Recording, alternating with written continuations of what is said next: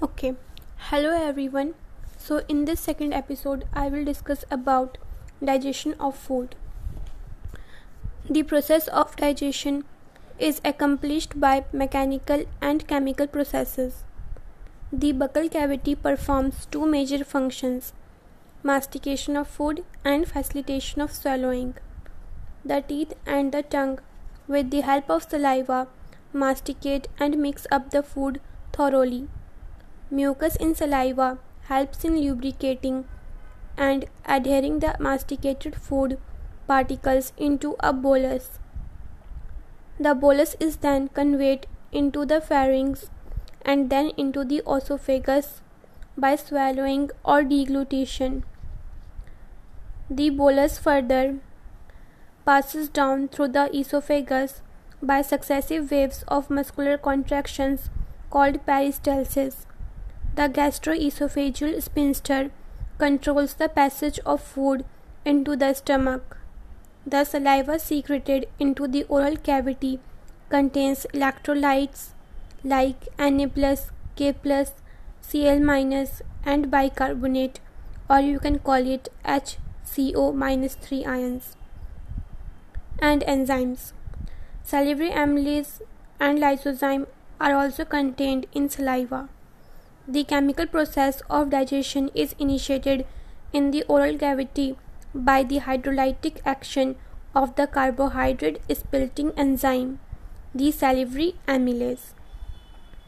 About 30% of starch is hydrolyzed here by this enzyme under optimum pH of 6.8 into a disaccharide, maltose. Lysozyme present in saliva acts as an antibacterial agent that prevents infections. Starch is converted into maltose in the presence of salivary amylase under the pH 6.8, which is the slightly acidic pH. The mucosa of stomach has gastric glands.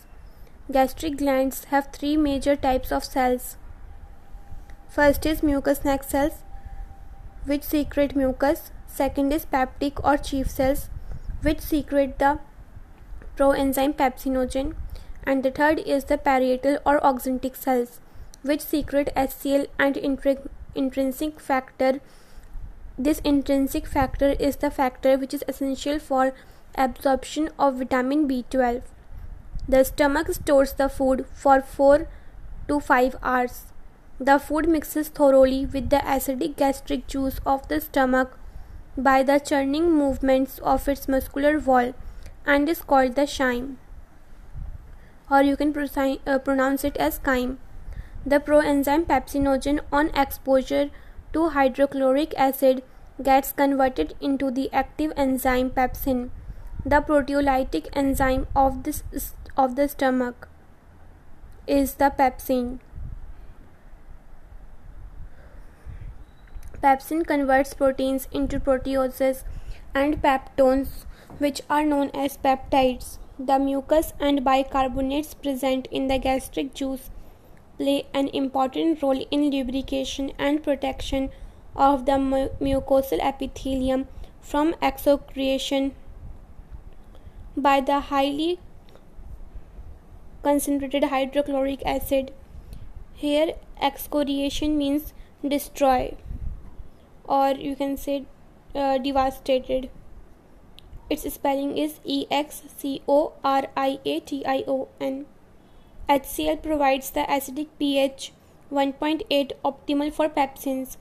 Renin is a proteolytic enzyme found in gastric juice of infants, which helps in the digestion of milk proteins.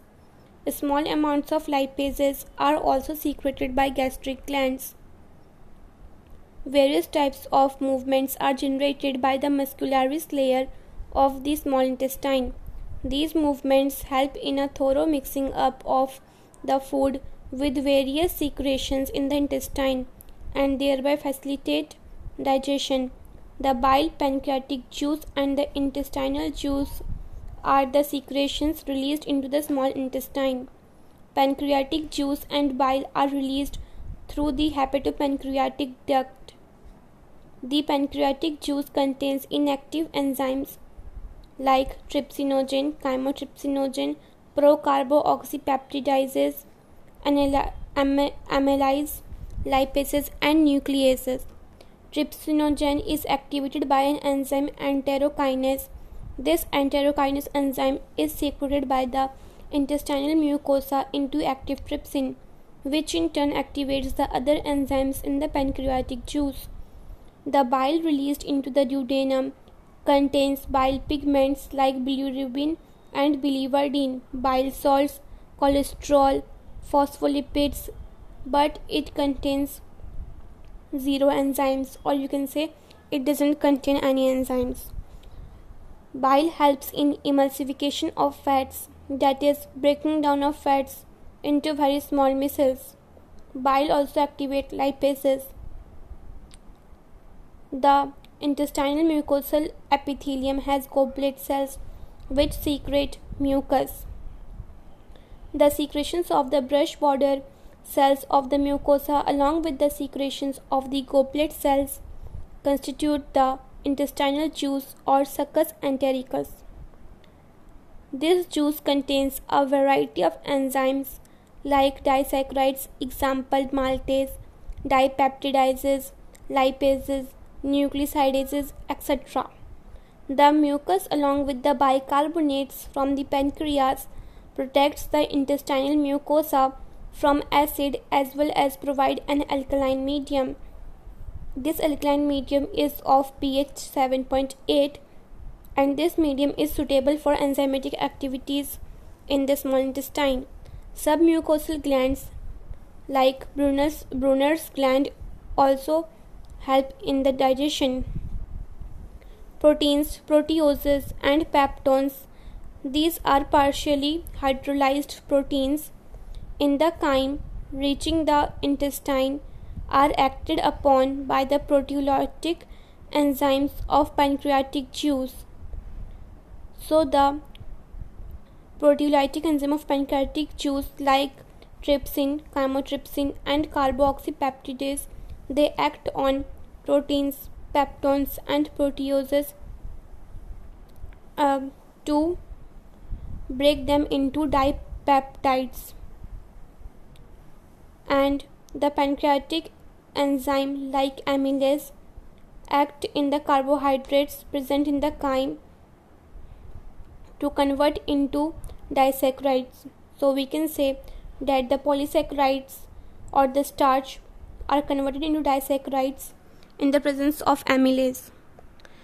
Fats are broken down by lipases present in the pancreatic juice with the help of bile into di and monoglycerides. So we can say fats are converted into diglycerides, which again are converted into monoglycerides in the presence of pancreatic enzyme like lipases. These lipases are activated by bile.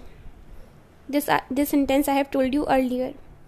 Nucleases in the pancreatic juice acts on nucleic acids to form nucleotides and nucleosides. So nucleic acids in the presence of nucleases gets converted into nucleotides, which again gets converted into nucleosides.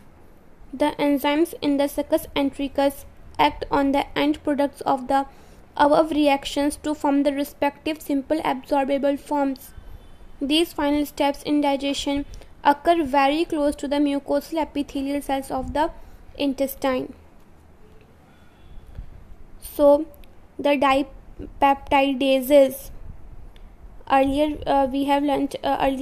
we had talked about trypsin, chymotrypsin or carboxypeptidase, which are present in pancreatic enzyme to convert into dipeptides. These dipeptides are acted upon by intestinal juice or enzyme, which is dipeptidases, into amino acids. So dipeptidases, this is the enzyme present in a small intestine which acts on dipeptides, and these dipeptides gets converted into amino acids. Similarly, maltase is the small intestine enzyme which acts on maltose to convert it into glucose plus galactose. Then our third enzyme is lactase, which acts on lactose to convert it into glucose plus galactose. Then our fourth small intestine juice is sucrase, which acts on sucrose to convert it into glucose and fructose. Then our fifth enzyme is nucleotidases. Earlier we studied about nucleases in the pancreatic juice. Now in succus entericus there are two types of enzymes. First is nucleotidases, second is nucleosidases. Nucleotidases acts on nucleotides to convert it into nucleosides, and nucleosidases acts on nucleosides to convert it into sugar plus bases. And finally, and the last enzyme is lipases. This lipases acts on di and monoglycerides to convert it into fatty acids plus glycerol. The breakdown of biomacromolecules mentioned, as I have mentioned it before 2 seconds, occur in the duodenum region of the small intestine. The simple substances thus formed are absorbed in the jejunum and ileum regions of the small intestine. These regions are highly cold parts. The undigested and unabsorbed substances are passed on to the large intestine. So, we can say that no significant digestive activity occurs in large intestine. So, what are the functions of large intestine? Yes, you can guess it. The functions of large intestine are absorption of some water, minerals and certain drugs, and the secretion of mucus, which helps in adhering the waste, or you can call it the undigested particles, together and lubricating it for an easy passage. The undigested, unabsorbed substances are called faeces. These faeces enters into the cecum of the large intestine through the ileocecal valve, which prevents the backflow of the fecal matter. It is temporarily stored in the rectum till defecation. The activities of the gastrointestinal tract are under neural and hormonal control for proper coordination of different parts. The sight, smell, or the presence of food in the oral cavity can stimulate the secretion of saliva.